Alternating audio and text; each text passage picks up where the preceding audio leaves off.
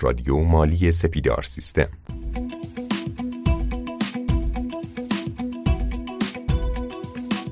دوستان سلام. امیدوارم که حالتون خوب باشه. با پادکست 112 هم از سری پادکست های رادیو مالی سپیدار سیستم در خدمت شما هستیم. اگر قسمت های قبلی رو گوش داده باشید می‌دونید که ما در مورد اظهارنامه مالیاتی 99 صحبت کردیم توی دو قسمت قبلی یعنی پادکست 110 و پادکست 111 تو این قسمت قرار هستش در ادامه اون مباحث وارد بحث عملیمون بشیم و در مورد نرم افزار یا همون سامانه بارگذاری اطلاعات بیشتر صحبت بکنیم. دعوت کردیم از جناب آقای رستگار که روی خط بیان و بتونیم پادکست رو در خدمت ایشون ضبط بکنیم. آقای رستگار سلام وقت شما بخیر. منم سلام عرض می‌کنم خدمت شما. امیدوارم حالتون عالی باشه. با قسمت عملی اظهارنامه مالیاتی در خدمتتون هستیم. امیدوارم که بتونیم برای اولین بار این امکان رو به مخاطبین رادیو مالی و به کلا جامعه مالی کشور بدیم که به صورت صوتی سامانه اظهارنامه رو توضیح بدیم. در خدمتتون هستم. سلامت باشید. ممنون که دعوت ما رو پذیرفتید و امروز ما رو همراهی می‌کنید. من یه خواهشی دارم از همه دوستان و شنونده های عزیز که این فایل رو استثناا دانلود بکنن داشته باشن که اگر سری اول نتونستن این کار رو انجام بدن حتما به دفعات گوش بدن.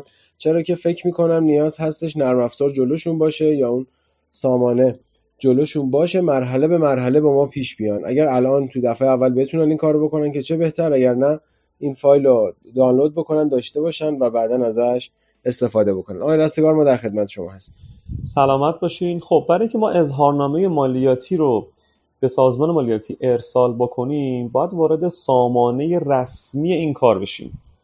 سامانش tax نقطه gov نقطه ir هست.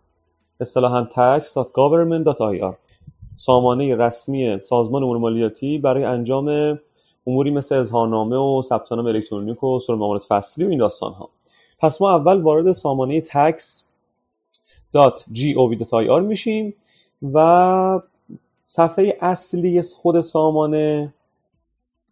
چندین گزینه رو ما می‌بینیم. ردیف اول گزینه وسط نوشته اظهارنامه الکترونیک و فرم تبصره ثبت روش که کلیک بکنیم یک پنجره برای ما پنجره کوچیک مانندی برای ما نشون داده میشه. گزینه اولش در ارتباط با اشخاص حقیقیه ولی گزینه دومش حقوقیه. خب ما اظهارنامه عمل کرده اشخاص حقوقی رو کلیک می‌کنیم. فقط من داخل پرانتز بگم امسال اظهارنامه اشخاص حقوقی کاملا آنلاینه. برعکس سنوات گذشته که ما نرم رو دانلود می‌کردیم آفلاین کار می‌کردیم و ارسال می‌کردیم الان کلا پروسه به صورت آنلاین انجام میشه. خب صفحه ای که میاد سری توضیحات نوشته. سمت چپش سری سوالات مرتبط هست سمت راستش سری اطلاعات هست. دوستان یه نگاهی بکنن بد نیست. پایینش دکمه قرمز رنگی هست نوشته ورود به سامانه اظهارنامه حقوقی. روشی کلیک بکنیم خب صفحه که برای شما میاد نوشته نام کاربری و رمز عبور خود را وارد نمایید که ما اون نام کاربری رمز عبوری که برای ما اسمس شده از قبل موقع ثبت نام اینجا باید بزنیم. نام کاربری رو اینجا می‌زنیم. در واقع من پیشنهادم اینه که نام کاربر و رمز عبور خودتون رو توی یک فایل نوت شما کپی کنید. و از اونجا اینجا paste ش بکنید. مستقیم تایپ نکنید. به خاطر اینکه به حروف بزرگ کوچیک حساس سامانه و login نمی‌کنه.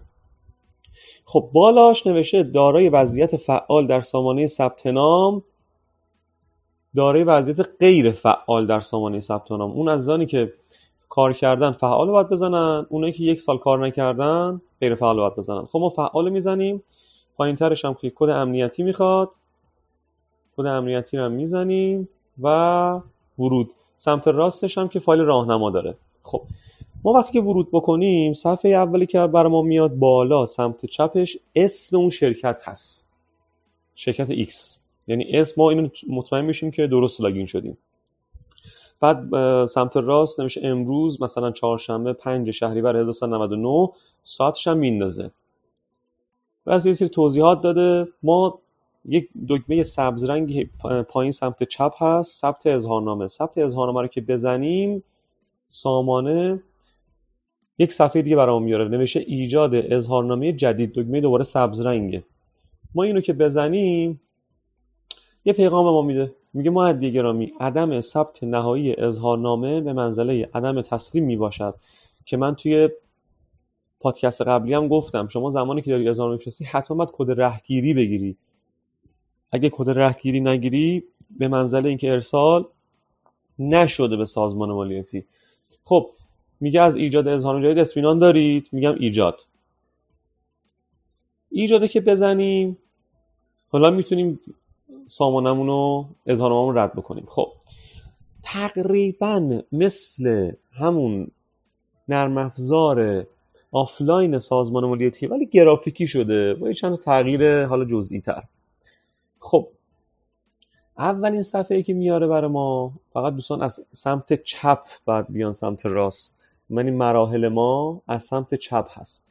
اولین گزینه که برای ما میاره نوشته اطلاعات اظهارنامه.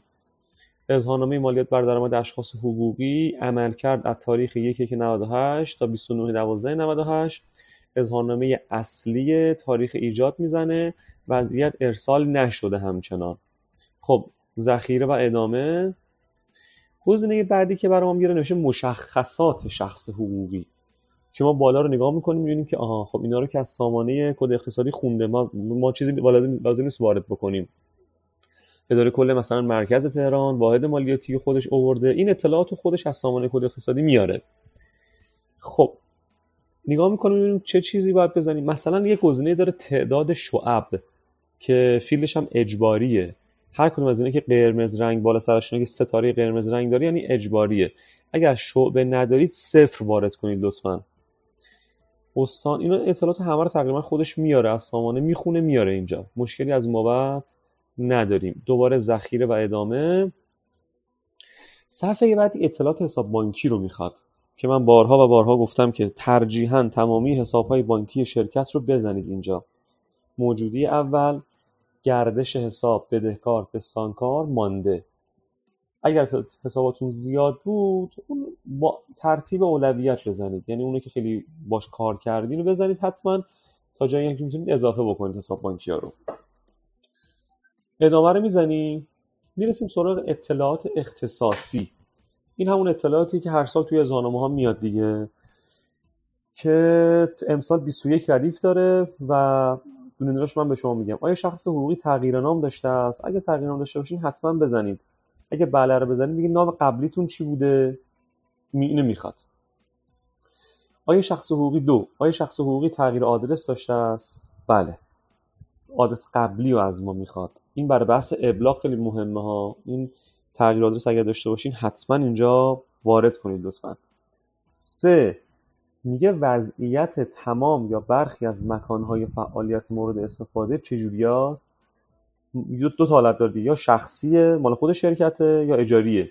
اگر اجاری رو بزنید یه جدول شماره 22 جلوتر براتون میاره که اطلاعات موجه رو از شما می‌خواد. آقای رستگار ببخشید حرفتون رو هم قطع می‌کنم. یه وقتی پیش میادش که مدیر عامل به شرکت ملک رو اجاره میده. تو این شرایط چه گزینه رو باید انتخاب کنم؟ ببینید ما فرض تفکیک شخصیت داریم دیگه. یعنی اگه مدیر عامل ملکش رو به شرکت اجاره میده به منظر اینه که دو تا شخص جدا هستن. پس باید اجاری بزنه. و جلوتر هم باید مشخصات خود مدیر عامل که موجره رو حتما بزنه. پس اگر ملک برای مدیر عامل باشه باید این اتفاق بیفته. چهارمین ردیف نوشته که اگر تغییرات سرمایه داشته باشی اگر گزینه دارد رو بزنی, بزنی باید شماره رسید تغییرات سرمایه رو بزنی اینجا. پنج آیا شخص حقوقی برای فعالیت خود داری مجوز فعالیت مراجع مربوطه است؟ اینم من گفتم دیگه هر گونه مجوزی دارید گزینه بله رو بزنید جلوتر از شما اطلاعاتش رو می‌گیره. 6 آیا سهام شخص حقوقی در بازارهای بورس پذیرفته شده است؟ اگه بزنیم بله که دوباره اطلاعات جلوتر از ما می‌خواد. آیا شخص حقوقی دارای دفاتر قانونی ثبت شده می باشد که الزاما همه باید ثبت بکنن دیگه؟ این گزینه خیر رو ما زیاد براش محتمل نمی‌دونیم. اینو باید حتما بله رو بزنن و جلوتر اطلاعات دفاترشون هم وارد بکنن. هشتمین ردیف میگه آیا شخص حقوقی در سال مورد گزارش استهلاک زیان سنواتی داشته است؟ اگه بزنیم بله ما سنوات گذشته زیان داشتیم و خدمت شما عرض شود که اگه داشته باشیم گزینه بله رو می‌زنیم و می‌دونیم دیگه حتما باید حوزه مالیاتی اینو قبول بکنه که مورد پذیرش باشه و بتونیم اصطلاح مسلکش بکنیم. نو آیا صورت های مالی ما حسابرسی شدن در اجرای ماده 272 که ما دربارش مفصل صحبت کردیم اگه بله هست گزینه بله رو بزنیم. جلوتر اطلاعات حسابرس رو از ما می‌خواد. دهمین ردیف. آیا شخص حقوقی مکلف استفاده از صندوق مکانیزه فروش هست؟ الان در حال حاضر اشخاص حقوقی جز فراخوان ها نیستن. پس قاعدتا خیره. یازده. آیا شخص حقوقی در دوره مالی مربوطه داره فعالیت معاف یا نرخ صفر می باشد اینو حتما دوستان توجه کنن. اگر فعالیت معاف یا نرخ صفر دارن مثلا دانش بنیانن تو مناطق آزادن یا حالا تو پارک و فناوری یا هر چیز دیگه ای اینجا بزنن. بله که جلوتر از, از ایشون اطلاعات رو می‌خواد. سیزده. آیا شخص حقوقی در دوره مالی مربوطه؟ دارای معافیت های موضوع ماده 132 می باشد دوستان می‌دونن دیگه شرکت های تولیدی مدنی و یه سری داستان های دیگه تو ماده 132 هست. اگر بودن بله رو بزنن که جلوتر اطلاعات رو ازشون می‌خواد. 14 آیا شخص حقوقی در دوره مالی مربوطه؟ واردات صادرات و مواعظهای دریافت داشته است گزینه بله رو بزنن جلوتر ازشون اطلاعات صادرات رو می‌خواد و رفع تعهد ارزی شاید مهمترین نکته ای که دوستانی که صادراتی هستن باید رعایت بکنن. که سوال بعدیش یعنی 15 میگه آیا نسبت به رفع تعهدات ارزی خود اقدام نموده اید؟ بازم قاعدتا باید بشه بله دیگه چون اگه خیر باشه بهشون بحث نرخ صفر رو نمیدن. 16 آیا شخص حقوقی در دوره مالی مربوطه جذب سرمایه گذاری خارجی داشته. است که الان زیاد حالا موضوعیت نداره با توجه به اوضاع کشورمون. 17 آیا شخص حقوقی در دوره مالی مربوطه کمک های مالی پرداختی داشته است که باز جلوتر اطلاعات رو می‌خواد. در واقع اگر دقت بکنید اینجا یه سری اطلاعات اولیه از ما می‌خواد که جلوتر ریز اینها رو تو جداول مختلف از معدی می‌گیره. 18 آیا شخص حقوقی در دوره مالی مربوطه جایزه دولتی موقوفه نظر اینها دریافت کرده؟ که اگه بزنه بله جلوتر بازم اطلاعات رو می‌خواد. 19 میگه آخرین وضعیت پرونده مالیاتی سال قبل شما چجوری بوده؟ تشخیص قطعی شده اعتراض کردین عدم فعالیت بودین وصول اجرا رفته خبر ندارم. یا اصلا اولین سال فعالیتمه. اگر خبر نداشته باشین بذارین بدون اطلاع. اینو بس نگاه کنید. ببینید پارسالتون در چه وضعیتی هست 20 و 21 هم که در ارتباط با تفسیر هفته ماده 105 دیگه میگه آیا سودتون نسبت به پارسال افزایش داشته؟ اگه بزنید بلی اگه بزنید بلی 21 هم میگه آیا چون شرطش اینه دیگه آیا شخص حقوقی بدهی مالیاتی سال قبل خودش رو تصفیه کرده؟ اگه بزنید بلی دو تا کادر پایینش میاد. میگه درآمد ابرازی مشمول مالیات سال قبل چقدر بوده؟ سال جاری چقدر خودش درصد می‌گیره. اینم از این. آقای رستگار حالا این سوال یه مقداری هم کلی هستش. می‌خوام ببینم اگر که این گزینه ها رو یه موقع اشتباهن و حالا سهوا اشتباه بزنن یه بلی و خیری بخواد جابجا جا بشه تبعاتی داره؟ آیا امکان ویرایش وجود داره؟ ببینید من همیشه گفتم خیلی خیلی تمرکز بکنن موقعی که دارن ارسال اظهارنامه داشته باشن. چرا؟ چون بله تبعات داره. ببین میگم من بارها داشتم دیگه مواردی که طرف نرخ صفر بوده ولی چون اینجا اطلاعات مثلا مجوزش وارد نکرده ممیز بهش نمی‌خواسته این نرخ صفر رو بده. و خیلی داستانهای دیگه. من پیشنهاد می‌کنم که به خاطر اینکه تبعاتش دامنگیر شرکت نشه بله کامل با دقت و با اطلاعات کامل اینو پر بکنن. همیشه ما گفتیم که مهمترین سند مالیاتی یک شخص حقوقی و در کل یک معدی اظهارنامه مالیاتیشه. و تاکید ما بر اینه که خیلی با دقت لطفا اینو پرش بکنید. خب مرحله بعدی ما ما وقتی ادامه رو که می‌زنیم مرحله بعدیمون اطلاعات مجوزهای فعالیت اقتصادیه. که گفتم دیگه ما هر گونه مجوزی داشته باشیم اینجا باید حتما بزنیم. منتها بالاش یک متن قرمز رنگی آورده نمیشه. معدی گرامی این جدول بر اساس اطلاعات شما در سامانه ثبت نام تکمیل شده است. لذا در صورت وجود مقایرت لازم است پس از انجام اصلاحات در سامانه مذکور از قسمت مشخصات شخص حقوقی بر روی دکمه بروز اطلاعات کلیک نمایید. آها. پس اینجا چیزی من دستی نمی‌تونم وارد کنم. باید برم سامانه کد اقتصادیم مشخصات شخص حقوقی که اونجا زدم مجوزم اونجا بزنم این چون اتومات از اونجا می‌خونه.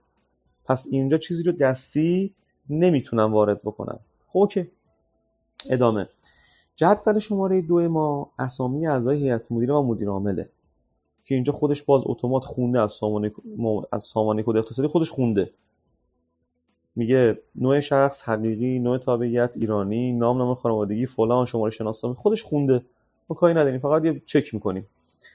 ادامه رو که بزنیم جدول شماره سه اطلاعات دفاتر قانونی ما رو می‌خواد که اینو اتفاقا باید دستی پر کنیم. نوع دفتر روزنامه کل سایر. مرجع صدور ثبت شرکت ها یا هر چی. اطلاعات دفاتر رو اینجا به دقت وارد می‌کنیم و این شماره ثبت دفتر و کد رهگیری رو اون برچسبی هست که صفحه اول و آخر دفاتر اونجا خودشون چسبوندن. از اونجا می‌تونیم برداریم. پایینش نوشته دفاتر ماشینی. اینو چون الان سازوکارش نیامده فعلا اینو پرش هم نکردیم نکردیم. مثلا نوشته نام نرم افزار حسابداری مثلا سپیدار سیستم. نام شرکت شرکت سپیدار. نوع بانک اطلاعاتی. اینا رو واردم نکردم نکردم. ادامه. جدول شماره چهارمون جزئیات پذیرش بورس سهام هست که دوستانی که وارد بورس شدن اینجا رو کاملا اطلاعاتش رو دارن نیاز به توضیح ندارم و اطلاعات وارد می‌کنن. جدول پنج ما میگه درآمدهایی که مالیات آنها قبلا به صورت مقطوع پرداخت شده که مهمترینش خودش یک لیستی داره دیگه. پایینترش نوشته نوع درآمد مقطوع یه لیست کشویی داره. نوشته درآمد حاصل از انتقال یا واگذاری املاک موضوع ماده 59 و 78 درآمد حاصل از انتقال حق واگذاری بازم 59 78 ماده 77 قدیم یعنی تا آخر 94 تفسیر 4 ماده 105 تفسیر 2 143 یکی از اینا رو انتخاب می‌کنیم. مثلا فرض کنیم من یه شرکتی هستم که در طی سال 98 یه سری املاک جابجا کردم نقل و انتقال دارم. چون مالیاتش مقطوع بوده اینجا باید اینو بزنم. اوکی. بعدی جدول شماره 6 ما درآمدهای معاف یا نرخ صفره. اینجا دیگه به تفکیک همه رو نوشته. مثلا یک فعالیت کشاورزی دامپروری. دو فعالیت های تولیدی مدنی. سه درآمدهای خدماتی بیمارستان ها هتل ها چهار پنج همینطوری میاد پایین. هر کدوم که به ما می‌خورد جمع کل درآمد از ما می‌خواد. هزینه های مستقیم درآمد معاف رو می‌خواد. سهم از هزینه های مشترک رو می‌خواد و سود یا زیان درآمد معاف. مثلا من شرکت دانش بنیان اگر باشم عنوان مثال تو همین جدول باید بگردم ببینم کدومش دانش بنیانه و جلوش اطلاعات مربوط به شرکت خودم رو بزنم. که, جد... که ردیف شماره 28 شرکت های دانش بنیانه توی اظهارنامه امسال.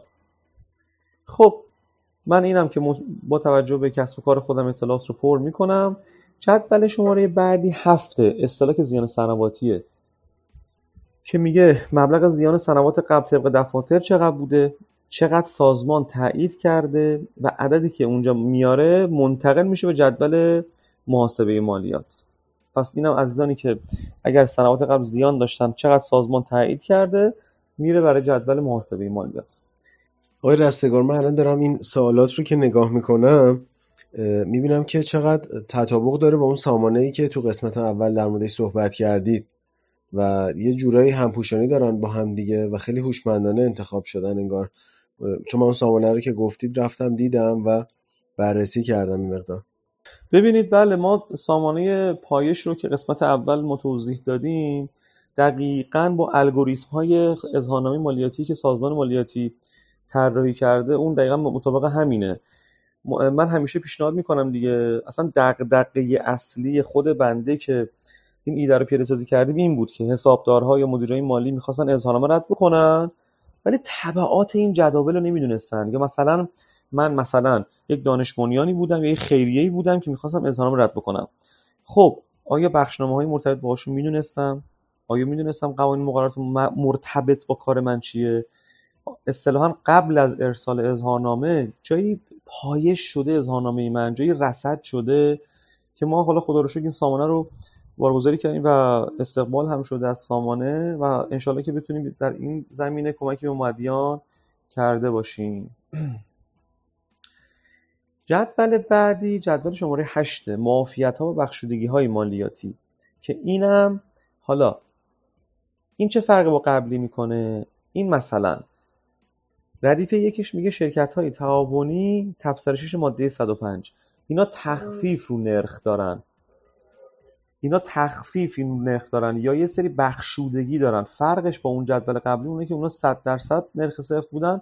مواردی که اینجا نوشته اینا یا تخفیفی خاصی دارن یا بخشودگی خاصی دارن. این داستان ها و هر کدوم داشتیم اینجا باید بزنیم. مثلا من چه می‌دونم تعاونی موضوع تبصرشی ماده 105 هستم. یا خدمت شما عرض شود که من یه سری تحقیقات پژوهشی موضوع بند 3 ماده 132 دارم. هر کدوم از اینا رو داشته باشم اینجا باید بزنم. خیلی خوب ذخیره و ادامه. جدول نه ما برای توسعه نوسازی و بازسازی واحدهای صنعتی مدنی ماده 138 قدیم که زیاد الان کاربردی نیست. اگر دقت بکنن دوستان ماده 138 الان حذف شده. تا آخر 94 بود ولی الان نیست. چرا الان میاد؟ چون ممکن است سنوات گذشته اون ادامه دار باشه. جدول شماره ده ما ثبت کمک های مالی پرداختیه ما اگر کمک مالی پرداختی به یک جایی داریم از ما ریز اطلاعات رو می‌خواد. شرح مشخصات دریافت کننده کمک نوع کمک نحوه کمک. که من پیشنهادم اینه به هلال احمر اگر که دوستان می‌خوان در واقع نیت دارن که کمک بکنن هلال احمر جایی که از نظر مالیاتی خیلی اون مبلغه اوکیه. این سازمان مالیاتی میپذیره راحت. ولی بقیه جاها ممکنه یک مقدار تو روال مشکل داشته باشیم تو پذیرشش.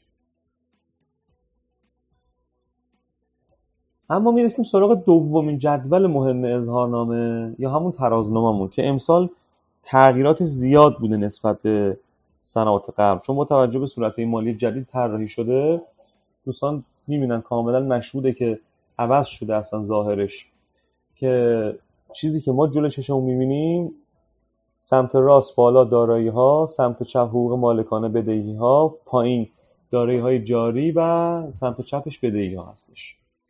که تقریبا همونه ظاهرش عوض شده با چند تا تغییر که اینو با توجه به صورت مالیشون دوستان دیگه حالا کوی پیست دیگه یعنی ماحصل خروجی یک سال واحد مالی یک شرکت در قالب ترازنامه اینجا میاد و می‌تونم خدمت شما شود که تکمیل بکنن و دکمه ذخیره و ادامه رو بزنن جدول بعدی مهمترین جدول اظهارنامه است در واقع صورت سود و زیانه چرا میگیم مهمترین؟ چون تبعاتش از نظر مالیاتی خیلی مهمه.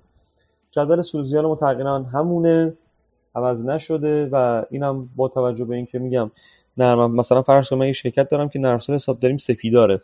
خروجی که از سپیدار می‌گیرم اینجا وارد می‌کنم و فیلد داشتم کاملا مشخصه با توجه به کسب و کار این تعیین میشه. ذخیره و ادامه جدول شماره 13 ما گردش سود و زیان انباشته است. که میگه سود یا زیان بعد از کسر مالیات از جدول شماره 12 می‌خونه. سود یا زیان انباشته ابتدای سال اصلاح اشتباهات تغییر در رویه حسابداری مواردی که دوستان حسابدار خودشون می‌دونن دیگه. ما اصلا واردش نمیشم و مواردی که کاملا مشخصه. جدول بعدیمون جدول شماره 14 موجودی مواد و کالا هست که کالای ساخته شده در جریان ساخت مواد اولیه مستقیم مواد کمکی و بسته بندی قطعات لوازم یدکی. اینها هم میگم تقریبا تقریبا مواردی هستش که دوستان از سیستم حسابداریشون می‌تونن کاملا گزارش بگیرن و اینجا وارد بکنن. جدول شماره 15 ما سرمایه است که باید اینجا وارد بکنیم. مثلا نوع شخص حقیقی نوع تابعیت ایرانی نام شخص مثلا فرشید رستگار کد ملیم چنده مالکیت هم خصوصی دولتی نهاد عمومی فلانه سهام هم چقدر درصد چقدر مبلغ کل سهام. دونه دونه آدمایی که اینجا سهام اطلاعات به سرمایهشون اینجا باید دونه دونه بزنیم که جمعش به 100 برسه. جدول شماره 16 ما اطلاعات فروشه داخلی و خارجی. خارجی که میشه صادرات فروش داخلی که مشخصه. این میگه چقدر فروش داخل داشتی؟ فروش ناخالص چقدر بوده؟ اگه برگشت از فروش تخفیف داشتی چقدر بوده؟ خالص فروش چقدر بوده؟ و خالص فروش سال قبل چقدر بوده؟ صادرات هم دقیقا به همین شکل می‌خواد که این منتقل میشه به جدول سود و زیان جدول 17 اون بهای تمام شده کالای فروش رفته است که خیلی مهمه. این منتقل میشه به جدول سود و زیان ما. میگه مواد مستقیم دیگه اینو دیگه دوستان حسابدار دیگه بدیهیات دیگه. مواد دستمزد سربار جمع هزینه تولید اضافه میشه بهش در جریان ساخت اول کسب میشه موجود کالای در جریان ساخت. این مواس حسابداری که دوستان اطلاعات خودشون دارن. این هم از سیستم حسابداریشون قطعا می‌گیرن. جدول 18 اون برای پیمانکاری عزیزمونه. اطلاعات مربوط به پیمانکاری رو اینجا می‌خواد از ما. نوع شخص نام کارفرما نوع تابعیت کارفرما شناسه ملی شماره اقتصادی اینا رو بعد دونه دونه بزنیم دیگه برای اطلاعات مربوط به پیمانکاریمون. جدول 19 ما بهای تمام شده کار انجام شده پیمانکاریه. ما جدول قبلی اطلاعات قراردادی رو زدیم. این جدول بهای تمام شده پیمانکاری رو می‌خواد. که عزیزانی که پیمانکار نیستن این جدول رو نمی‌خواد پر کنن. جدول 20 ما تعداد کارکنان رو می‌خواد که خیلی مهمه. اینو لطفا به دقت وارد بکنید که ممیز مالیاتی مالیات بر حقوق از روی این جدول چک می‌کنه. تعداد کارکنان تولید خدمات کلا بر اساس این جدول کارکنان به دو قسمت تقسیم شدن. تولید و خدمات بالا اداری مالی فروش پایین که ابتدای سال چند نفر بودن چقدر افزایش داشته چقدر کاهش داشته پایین سال چند نفر بودن. اینم باید اطلاعات رو دقیق بزنیم. جدول 21 ما فهرست واردات صادرات و مبایزهای دریافتیه که مشخص ما هر گونه واردات صادرات و مبایزا داشتیم اینجا باید بزنیم چون این اطلاعات از گمرک قابل استعلامه حواستون جمع باشه که خیلی اینا رو واضح بزنیم. جدول شماره 22 ما چون ردیف اول ما زدیم ما مستاجریم اطلاعات موجه رو از ما می‌خواد. نوع شخصش نامش نام خانوادگیش شماره اقتصادیش اگر شخص حقوقی بود شماره قرارداد اینا رو از ما می‌خواد که باید بزنیم سازمان ایشونو شناسایی بکنیم جدول 23 مون اطلاعات سرمایه گذاری خارجیه. که اگر داشتن بزنن معمولا ندارن. جدول 24 مون که اگر جایزه دولتی گرفتن موقوفه گرفتن نزد گرفتن کمک گرفتن اینا دریافتی هستا اینا دریافتی هست. اگر اینا دریافت کردن باید اینا رو وارد بکنن. و بخش آخر اظهارنامه بخش به بخش ب معروفه محاسبه مالیات که اکثر فیلدهاش رو از جداول مختلف اظهارنامه می‌خونه. سود و زیان ویژه چقدر با توجه به دیتایی که ما قبلا بهش دادیم خودش اینجا محاسبه می‌کنه مالیات ابرازی ما رو. منتها چند تا عدد رو باید دستی بزنیم. مثل سهم اتاق بازرگانی رو مثل تعدیل سنواتی رو که این خیلی مهمه. اگر تعدیل سنواتی دوستان جمع بدهکار داشته باشه اینجا باید دستی تو ردیف شماره دو بار وارد کنن. این خیلی مهمه. و بقیه چیزها رو دیگه خود سامانه می‌خونه. اینجا مالیات محاسبه میشه. ذخیره و ادامه رو اگر بزنن یک پیشنویسی آخر بهشون میده. فقط قبلش یک مشخص تهیه کننده اظهارنامه هست که حتما معدی رو انتخاب بکنید که اطلاعات مدیر عامل اینجا خودش اتومات میاره. اطلاعات مدیر مالی الزامی نیست مشخص آخرش ولی اگر حسابدار رسمی صورت مالیتون رو بررسی کرده مشخصارش رو بعد بزنید حتما. و تاییدش هم که پیشنویس و تایید نهایی پیشنمایش و تایید نهایی. یعنی آخر یک پیشنمایشی از کل اظهارنامه به شما میده که شما می‌تونید اول من پیشنهاد می‌کنم پرینت بگیرید به تایید هیئت مدیره یا مدیر عامل برسه امضا کرد ارسال بکنید. اگر هم اظهارنامه شما ایراداتی داشته باشه اینجا براتون به صورت قرمز رنگ میاره.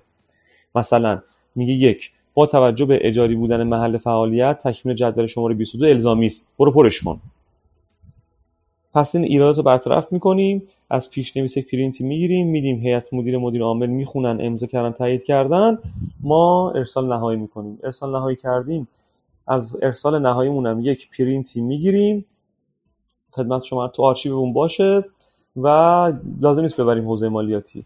و دیگه کار تمام.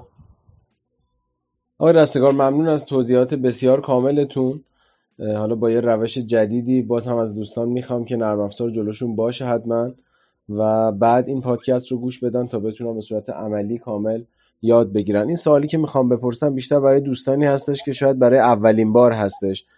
کار اظهارنامه و ارسال اون رو انجام میدن می‌خوام ببینم که بعد از ارسال این اظهارنامه چه اتفاقی میفته حالا حتی اگر ابتدای شهریور ماه یا مثلا امروز فکر کنم 26 روز تا موعد قانونی ارسال اظهارنامه فاصله هستش. این زمانی که ما داریم پادکست رو ضبط می‌کنیم. اگر همین امروز این ارسال انجام بشه چه اتفاقی میافته بعدش؟ ببینید ما تا آخرین روز تسلیم اظهارنامه که هیچی ولی فردای انقضا یعنی ما تا آخر شهریور که فرصت داریم روز اول ماه بعد واحد آیتی سازمان مالیاتی چون همه اظهارنامه الکترونیکی رفته واحد آیتی سازمان مالیاتی میاد به تفکیک هر استان اظهارنامه هر استان رو میفرسته به اداره کل اون استان. مثلا مشهد رو میفرسته خراسان رضوی. مثلا کرمانشاه رو میفرسته اونجا. میفرسته هر استان هر اداره کل. این به تفکیک انجام میشه. هر اداره کل میاد چیکار می‌کنه؟ اظهارنامه ها رو دریافت می‌کنه و با توجه به حجم اظهارنامه دریافتی اینو شیر می‌کنه بین ممیز کل و ممیز کله ها ممیز کله اصطلاحا میان حکم رسیدگی می‌زنن برای ممیزهای رسیدگی. برای شروع می‌کنن دیگه. مطابق ماده 156 یک سال فرصت دارن به این اظهارنامه ها رسیدگی کنن و تشخیص صادر بشه. پس از فردای انقضا شروع میشه این فرایند و کانال رندوم هم هست. ممکنه یک ماه بعد بیان سراغ شما برای رسیدگی. ممکنه که دو ماه مونده به یک سال تمام بشه بیان رسیدگی کنی. یعنی فرقی نمی‌کنه. با توجه به دیتای خودشونه که میان رسیدگی می‌کنن و دیگه باز تشخیص صادر میشه و هر سال همین ادامه داره. یه سوال دیگه هم داشتم. ما توی پادکست اول تو بحث اظهارنامه اومدیم در مورد انواع اظهارنامه صحبت کردیم. یکی از اونها اظهارنامه جایگزین بود و بعد از اون اظهارنامه اصلاحی چه اتفاقی میافته که لازم میشه ما اظهارنامه جایگزین بدیم؟ ببینید این اظهارنامه که ما الان میفرستیم ما گفتیم اولین اظهارنامه در موعد میشه اظهارنامه اصلی اینو میفرستیم بعد پرینت میگیم میگیم ای وای مثلا رستگار اومد گفت آقا اینجا رو اشتباه زدی. من هنوز موعد تمام نشده من دوباره یک اظهارنامه دیگه میفرستم. این میشه جایگزین که آخریش هم منات اعتباره. ولی خدا نیاره اون روزیه که وقت بگذره و ما می‌خوام اصلاحی بفرستم. که دربارش مفصل دفعه قبل یعنی برنامه قبل صحبت کردیم. که دیگه من اصلا پیشنهاد نمی کنم برای همین میگم تمام هم بتونه بذارید که اظهارنامه‌تون درست ارسال بشه. خیلی ممنون از شما رستگار که وقتتون رو به ما دادید و تونستیم این سه برنامه رو در خدمت شما باشیم. در آخر اگر صحبتی هست در خصوص اظهارنامه مالیاتی 99 ما میشنویم و بعد خدافزی شما رو. من خیلی خوشحال شدم که امروز در خدمتون بودم و سعی کردیم که پکیج کاملی از اظهارنامه رو برای اولین بار با همت شرکت سپیدار سیستم تهیه بکنیم. امیدوارم که مورد استقبال دوستان قرار بگیره. اگر سوالی داشته باشن دوستان می‌تونن از page اینستاگرام بنده رستگان نقطه فرشید می‌تونن direct بفرستن و سوال خودشون رو برای ما ارسال بکنن. باز هم پیشنهاد بهتون می‌کنم. برای اینکه بحث اظهارنامه بسیار بحث مهمیه یک امتحانی بکنن سامانه پایش رو و اطلاعات خیلی خوبی می‌تونن بگیرن. برای همتون آرزوی موفقیت می‌کنم و خدا نگهدار. ممنون از شما و ممنونم از شنوندگان عزیز رادیو مالی. لطفا نظرات خودتون رو از طریق راه ارتباطی با ما در میون بذارید در خصوص این سه قسمت از برنامه های رادیو مالی. خداوند یار و نگهدارتون تا قسمت بعد.